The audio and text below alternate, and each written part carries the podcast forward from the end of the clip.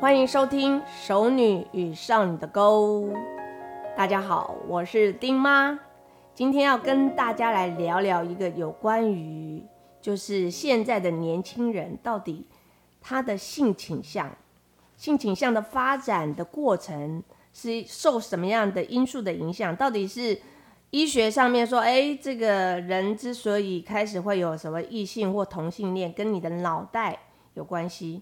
那今天。我们要请一位我们非常棒的来宾。大家好，我是老师渣男。老师渣男，大家隐藏很久了哈。其实以前讲的故事都是男生，就对。OK，好，那我们另外一位是。大家好，我是纯情玩咖。好，来大家听一下声音，到底谁才是今天的男主角？我们要自己跳出来承认吗？我们得说我是这样。好啦，其实其实我们刚才其实之前有聊过一个事情，就是同志这个问题一直在谈，谈的到最后就是，哎，我支持同志又或者怎样。事实上，讲的越大声，可能那个内在里头可能越不认同，只是为了说，哎，我是一个前卫的人，我是一个进步的人，所以我一定要说，哎，现在这个是多数，所以我要站到这个同志这一圈。但是有，大家们要去想要去了解一下，就是一个小男生，他之所以在长大的过程里头，他这个性别的发展，他到底怎么慢慢慢慢，他觉得他意识到，他这个意识跟什么样的环境有关？到底是这个环境不存在，他真的就会变成个直男吗？也不一定，又或者是没有这个环境，他一样会是个直男。OK，好，那我们今天要有请，真的要郑重的来。介绍一下我们的纯情玩咖啊，纯情玩咖，对我就是那个同性恋。纯情玩咖，因为其实因为丁妈知道你长得很帅嘛，对不对？没有。那老实说，我现在其实就丁妈的立场，每次看到那个看到男同志圈啊，就会这么怼心瓜，就呃呃，这为什么这么帅的男生都是？都是这个同都是男同志居多。可是你在为了你女儿捶心肝吗？因为其实照逻辑来说，你应该已经没有机会嘞。如果是这个族群的话，你不是已经已婚吗？丁妈？对呀，可是我们还是会还是会幻想，我们还是有幻想的时候啊，对不对？所以看到这个帅男生，就想说，哎，那到底好？那我我我很好奇，就是我们常常说那些那些反同的妈妈们啊，或者是爸爸们，他们就会讲说，是因为。成长的过程里头，成长的过程里头被不当的影响，嗯，就是断开你的锁链，断开你的环节，断开你一切的牵连。好，OK，就是想说这个是跟环境有很大的关系。那你自己，你要跟我们聊聊你的过程，就是你的故事。环境哦，对啊，哎，老师渣男，这这个过程你可以随时。insert 插入哈，怕怕老实渣男待会待会证据要完了坐在旁边，很有可能，我觉得蛮有可能。我觉得他随时插插入他是有办法的。你要出来就是开个玩笑这样，不然会太严肃。没问题，没问题。我觉得就是如果要说刚刚就是讲说什么呃，因为环境影响所以变成同性的这件事情，就是呃，应该有脑袋的人都知道不是这样吧？就是。呃，以我自己的例子，就是我其实从小没有知道自己是同性恋，反正我从小觉得自己是一个直男，就是因为环境影响因为这个社会的框架告诉你说，哦，男生就是应该喜欢女生，男生就是应该喜欢一些呃阳刚的东西。如果你今天喜欢一些很阴柔的东西的话，你就是跟别人不一样。那我就是一个很相怨的人，所以我小时候就是觉得自己就是呃应该要喜欢女生，所以到很后来就是发现自己喜欢男生是到国中才发生的事情。哦，那是一个什么样的故事？嗯，但我先补充一下，就是呢，我小时候就算觉得自己是个直男，但我小时候有玩芭比娃娃，我也我也串猪猪哦，就是没有 没有人告诉我就说哦，所以你这样你就是个同性恋，你要注意一下你自己，已经要往那里走喽，你要回来哦，也没有人这样跟我讲。就是我小时候会跟姐姐玩芭比娃娃，我姐才不爱玩芭比娃娃，是我爱玩。我姐就是小时候电影就是电视都在看一些呃犬夜叉或是柯南啊，我就一点都不爱那种东西，我就喜欢看一些偶像剧。我小时候就喜欢看一些什么公主小妹之类的东西。哦，那老师当然好像一副很想讲话就。因为我觉得这跟来判断这个的完全没有那个参考价值，因为我小时候也有芭比娃娃，而且我小时候的芭比娃娃放在枕头旁边，芭比娃娃而且是没有穿衣服的，我都会放在我的枕头旁边，我也不知道为什么。这是一个很好的观点，就是还呃直男跟 gay 就是都有可能这样子，爱玩芭比娃娃。OK，好，然后呢，你爱爱玩芭比娃娃，然后呢？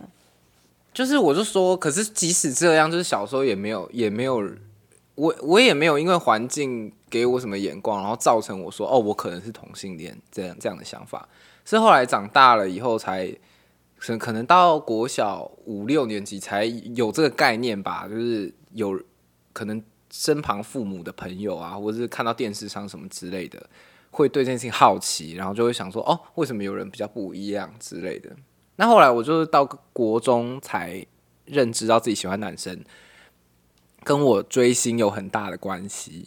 哦，怎么说？就是那时候我追的是男团呐、我我真的讲完这个，我真是一个很肤浅的人，我真的就是一个很肤浅的同性恋。就是我那时候追男团，然后其实男团在追追男团这件事情，不只是看着这些人嘛，就是还是有你会跟其他粉丝相处啊，然后会在网络上找到一些就是呃跟这个偶像相关的资讯等等的。那那时候就是讲的真的好羞耻哦，就是他们就是有有那就是看追偶像的人都知道有一种东西就是叫同人文，就是会他们就是很喜欢呃少女粉丝，就是会把呃。因为偶像都是男生嘛，但他会写他们两个在一起的故事什么什么的，然后就是网络小说这样子。但是其实内容就是跟一般言情的网络小说是一样，只是主角是两个男生这样子。哦，然后那时候就无意间看到了这件东西，就是看到这个小说，因为因为收集偶像资讯，不拉不拉，所以看到的。然后后来就发现自己好像就是对这件事情就是很有兴趣，对男人很有兴趣，所以就就发现自己其实喜欢的是男生。同人文是一个很重要的启发的开始哦。我自己回想起来应该是这样啦，对，哦，那同人文是谁写的？是粉丝团里头的，不一定是谁谁都可以写，就是是一个平台，大家可以就是 PO 上去这样。那会有人买吗？哦，它出成实体的时候，就是也有贩卖的行为。哦，但那时候就是比较多是中国大陆的人在写啦，台湾比较少。所以你的团是韩团吗对，是韩团。？OK，所以那个追团的一个过程里头，那让你对于这个就是颜值的部分会不会特别的要求？会啊，就是我是一个肤浅的人啊，从小就是一个肤浅的人，就是喜欢一些长得好看的人。所以你你要喜欢跟你亲近的对象，就是第一个颜值一定要过关。我最近也在疑惑这个点呢，但是就是可能是吧，就是就是还是会觉得外表很重要。我觉得没有人觉得外表不重要吧，只是就是呃，就是在这个选择里面，你可能每天都在看偶像的时候，你就会觉得啊，我每天就是花钱去见这些人，然后他们都这么好看，我没事干嘛跟你一个普通人在那边搞花那么多时间？就是追星的人会有这样的想法。哦，但是因为我后来不追星啊，我还是就是想要有真实的接触，所以就是有时候标准是要降低一点的。哦，OK，好，所以你刚才讲说看了同人文之后，开始对于觉觉得男生开始有一些是开始觉得好奇、兴趣，想要想要开始就是对于男生的相处的需求的时间会比较多，还是说你只是心里头默默的就开始有这个开始有这个想想法？你说开始怀疑自己吗？怀疑自己是同性恋这件事吗？那应该不是怀疑，就开始就觉得好奇，说，哎、怎么有这个觉得男生比较自己会比较喜欢男生这件事情，应该不是怀疑吧？你们会怀疑吧？啊，我是怀疑耶、怀疑哦，那是怎么样怀怀疑？就是怀疑，就是觉得，就是为什么我跟人家不一样？就是为什么我我我喜欢男生？那这件事情那时候找人讨论吗？没有啊，完全就是不敢讲啊，就是觉得很恐怖啊，就是觉得我跟人家不一样，很恐怖啊。很恐怖。哦那后来呢？后来呢？后来就慢慢的就是，我那时候喜欢我国中班上一个男生，然后呢，因为我不知道就是我们磁场有问题还是怎样，我国中那个班上大概有三个同性恋，包含我，就是三个就是都是男同性恋，然后呢，呃，有一些比较外显的啊，就会买就是红大红色高跟鞋在班上穿的那种，然后大家对于他们的就是态度就是那种就是呃很恶心这样子，所以我那时候就觉得不敢讲。哦，那那你们这三个有后来有有有偷偷相认吗？我们没有承认说，哎、你是同性恋吗？呃 我也是，我们没有经过这个过程，但其实我们心里内心是知心知肚明，好不好？就是就是每天就在那边甩头发，然后在那边走路扭来扭去，怎么就不是呢？就一定是啊，就是没有相认的过程。可是我跟他们两个也没有处的很好啦。为什么？为什么都已经都是同一个圈圈的人，为什么没有处的很好？他不是你的菜。有一个有一个有一个男同性恋，就是跟我喜欢班上另外一个直男，就是我们都喜欢他。然后呢，那个男的就是因为做的有些事情有点太过分了，然后那个被他哪一个男的？就是你们喜欢的那个男的，还是你同同？就是也是同性恋的那个男的，哦就是可能做了一些事情，然后那个直男就是觉得他很很烦什么的，就是躲着他。然后那个直男就是其实明面上来说，就是还是跟我蛮好的，所以大家就是会离他远远的这样。然后那那个那那时候我跟他是情敌的状态啊，虽然说 虽然说那个直男根本没有选择我们，但我们内心就是觉得是情敌，反正就是跟他不好啦。然后有另外一个另外一个就是会买那个红色高跟鞋的那个，然后买他那个那个同性恋就是他会呃，就是他很爱在那边演一个 bitch，就是很多 普罗大众的同性恋就是会喜欢演一个 bitch，哎、就是听到这里有没有一点好奇？就是有意思，就是原来同志相斥，哎、对啊，我们很相斥，好不好？你不知道同性恋很难相处吗？同性恋超难相处的、欸，就是他们就是那那个就是他他那个穿高跟鞋，每次见到我都很喜欢问我说：“哎、你现在不是又胖啦？你要是比我胖怎么办啊？你就是还有市场吗？你就是喜欢摇头晃脑讲这种话。”但是真的要知道，哇，这听起来很有画面呢。但是我本人常年就是维持在五十二到五十四公斤，他是就是在七十左右浮动的人，他还是有脸每天跟我讲这种话，我也是觉得我不知道他哪来的自信。反正我跟他就是不合啦。老实渣男，你说说话。老师渣男笑得很开心，啊，老实渣男，你有这种过程吗？我我我想让我好好想想好不好？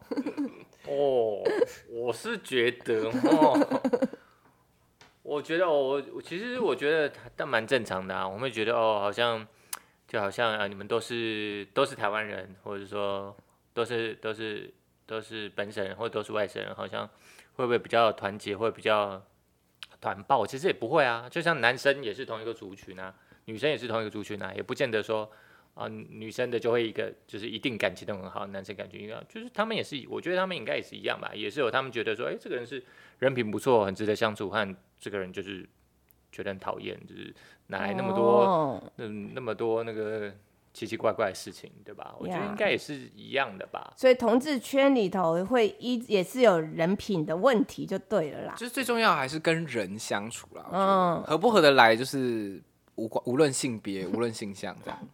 OK，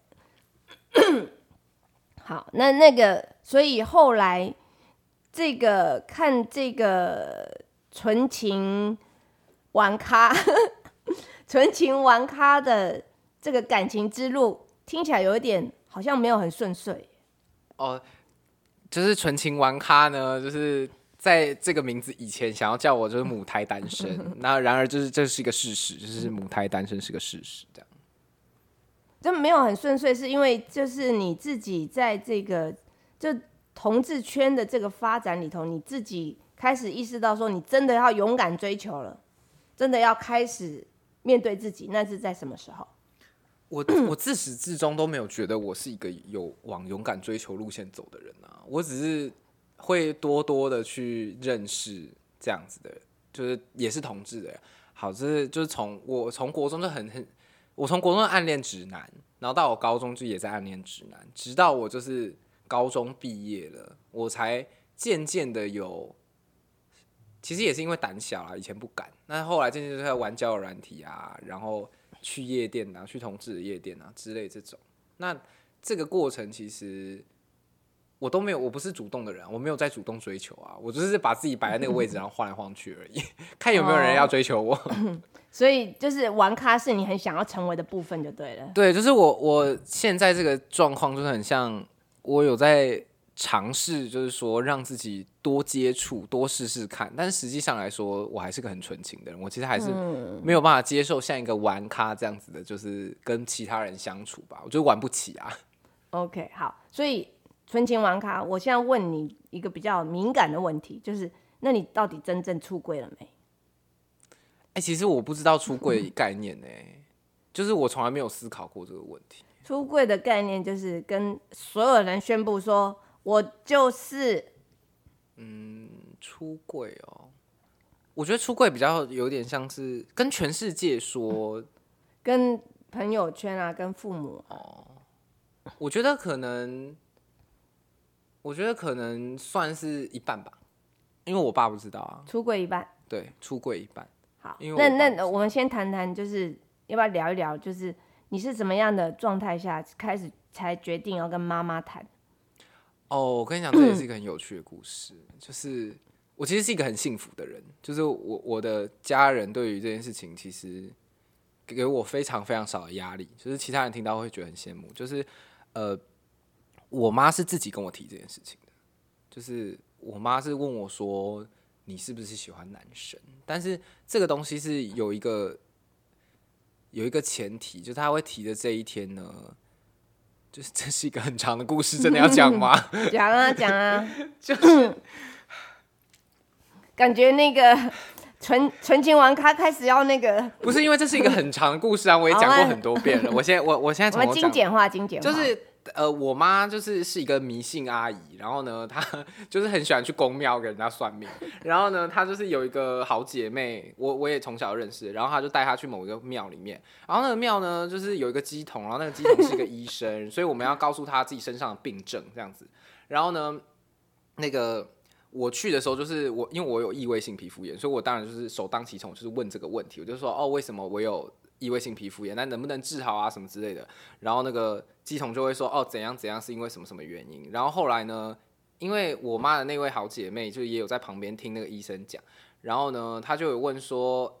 纯情玩咖，我妈的好姐妹就说，那个纯情玩咖呢，就是有很多呃烦恼啊等等的，她在旁边讲这些东西，然后那个那个鸡童就说，哦，对啊，看起来就是想很多事情的人啊等等的，然后后来后来那个那个我妈的好姐妹就旁敲侧击就会说，哎、可是她还她还追星哎、她现在都没有女朋友哎、而且她追的星是男神这样子。然后我就傻眼呐、我就是傻眼到不行，因为我妈也在旁边，然后我就是就是脑袋一片空白。然后后来那个那个鸡童给出来的结论是，他说他说他有感觉到，但是他没讲，是因为这个东西以后会被治好，他会自己好。然后就说他不担心我，他说我以后还是会结婚等等的这样。然后反正我那天就是很不爽啊，我那天就是觉得你干嘛就是我我妈好姐妹干嘛就是要在这样的场合讲这种东西，我那天就觉得很北宋。然后然后后来回家，我我妈就跟我提了这件事，她就说其实我一直都有知道，就是你是不是喜欢男生，她就这样问。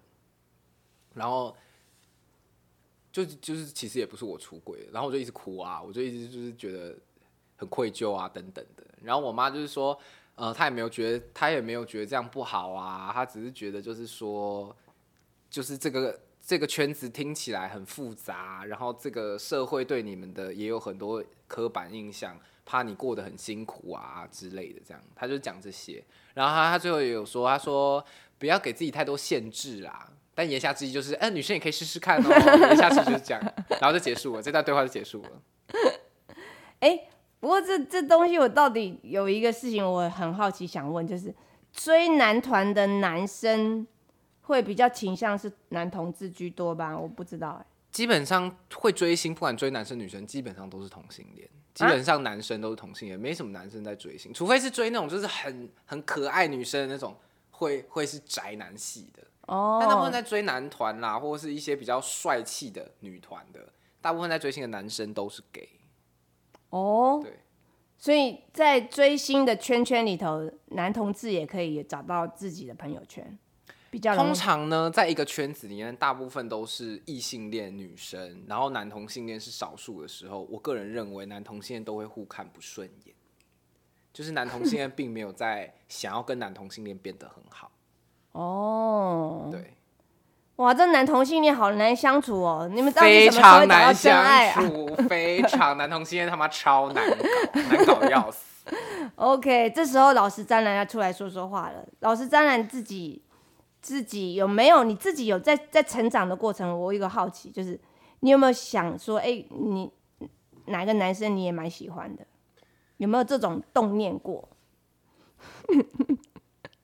或者喜欢男生本来也是一件正常的事啊。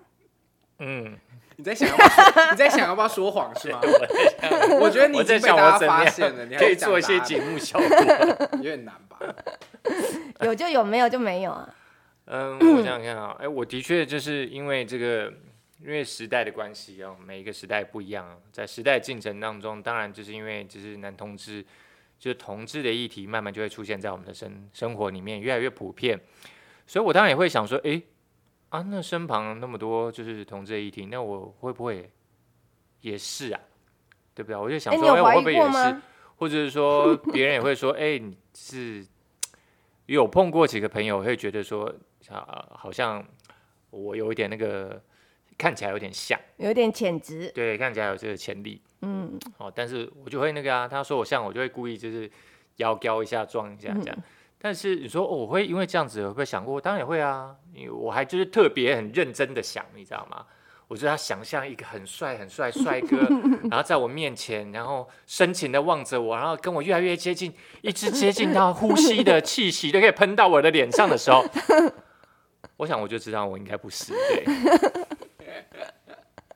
我想你就会把他推开。他说太近了，请你离开。不过他这个这个老实渣男可是有经验的人，什么样的经 什么验？样的经验？什么样的经什么样验？的经验？你快就是。推开推开的经验嘛，推开的经验。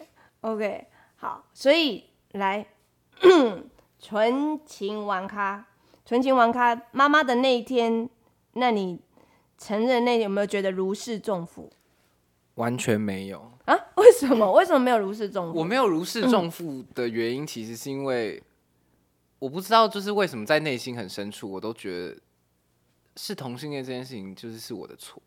就是、就是我虽然就是知道，应该不是说是我的错，就是我知道这个社会可能我们在捍卫，就是说哦，我们是正常人、一般人这样。可是我觉得对于我是同性恋这件事情，对于我的父母是一种、是一种错，就是我觉得有一种亏欠。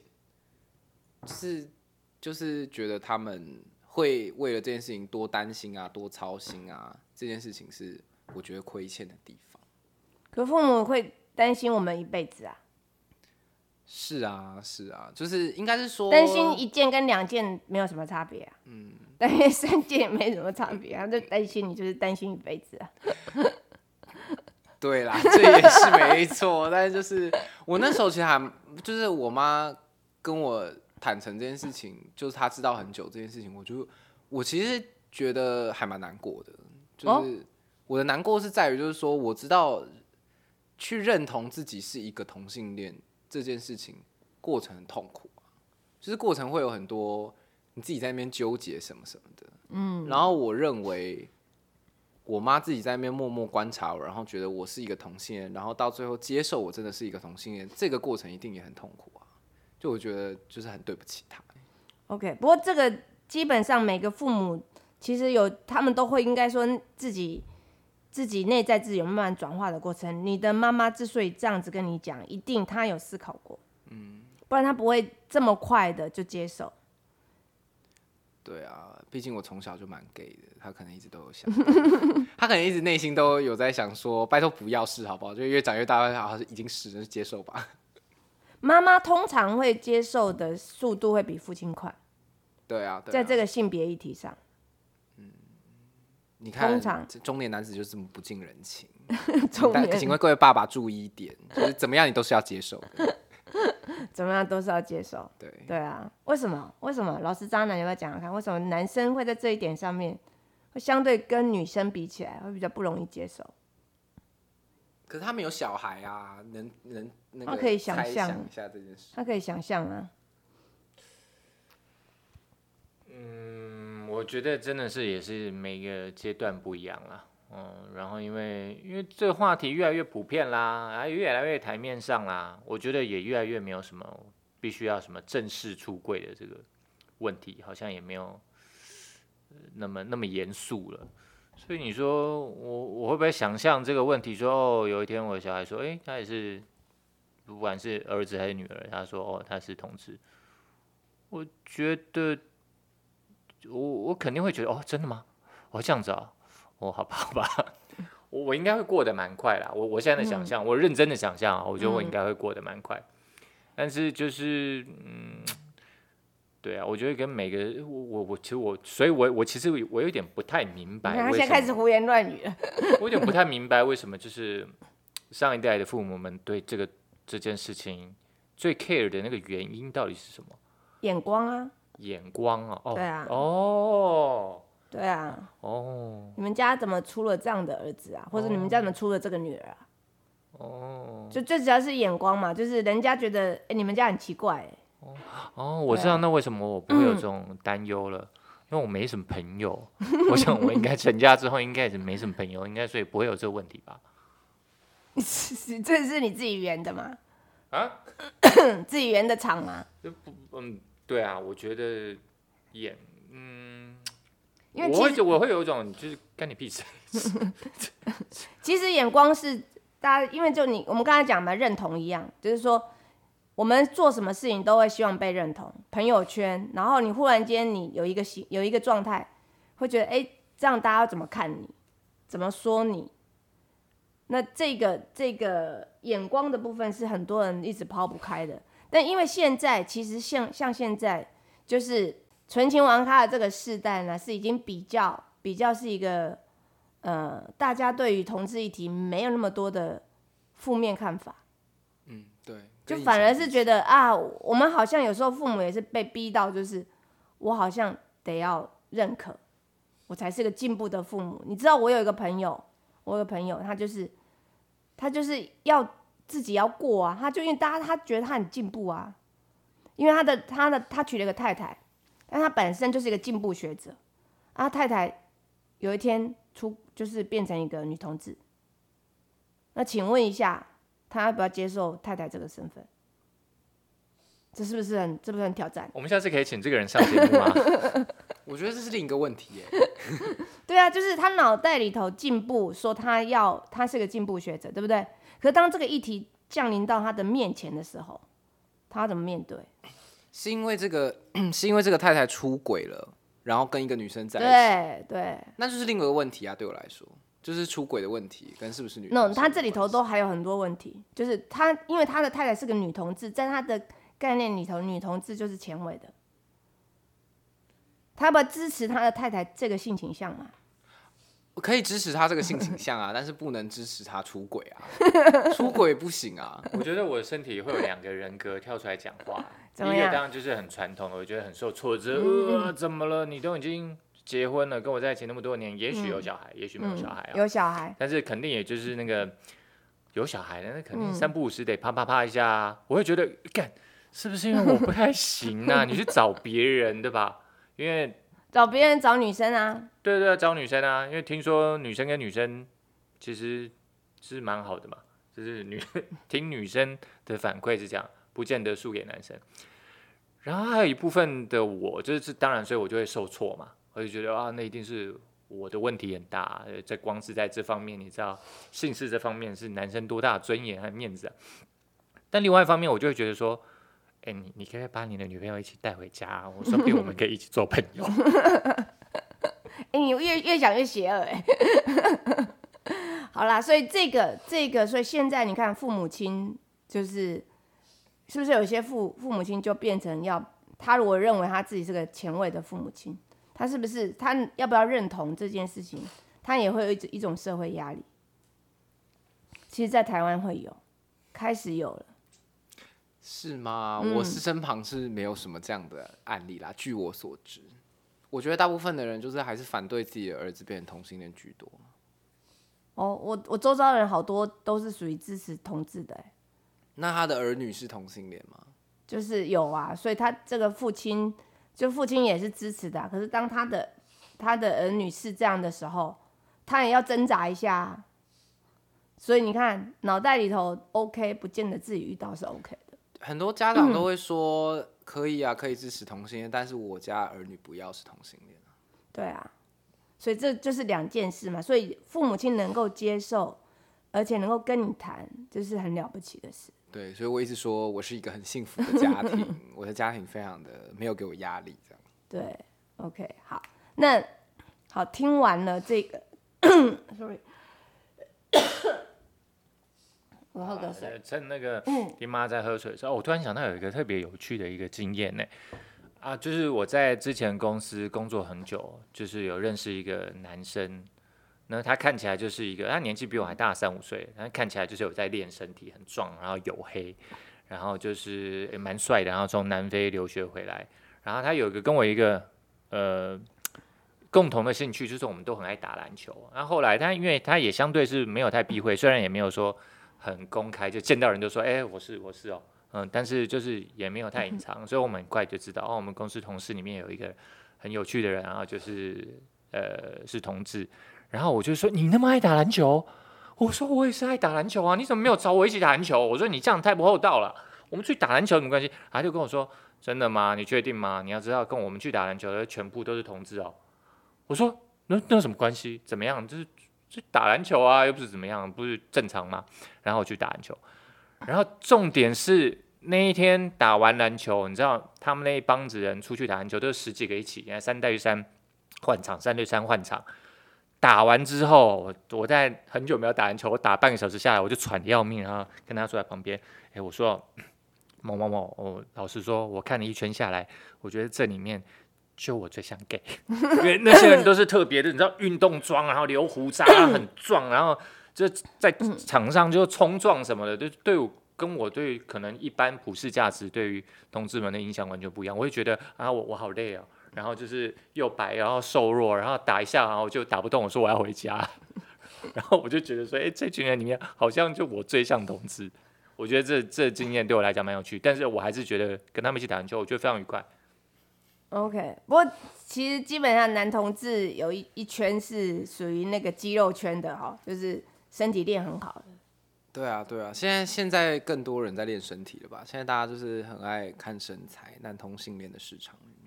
男同性恋的市场身材很重要，是的，外表很重要啦。外表很重要。OK，好，关于男同志的话题呢，其实丁妈还有很多的好奇。那我们之后呢，再请这个纯情玩咖来跟我们谈谈同志圈里头，就是大家这个生态长怎样。因为 我以前有个男同志的好朋友，他已经走了，他叫陈俊志，他每次都非常的开心的跟我说：“丁妈，我近最近又又跟谁谁谁谁某某某怎么了？”那我就说：“哇，你们怎么那么花啊？就是你们同志圈好乱哦。”他就说：“对啊，我们就是很乱啊，怎样来咬我啊 嗯，同志圈是蛮乱的、啊，是蛮乱的。？”OK，好，我其实还蛮喜欢同志圈这种坦白的状态。嗯，就是同志圈它有一个非常有意思的地方，就是他们非常的老实，就是说我就是坏，怎样，就是这样子。那我觉得这个是同志圈非常可爱的地方。好，那我们下一次有机会，我们再来聊聊同志的话题。OK，我们下次见，拜拜。拜拜。拜。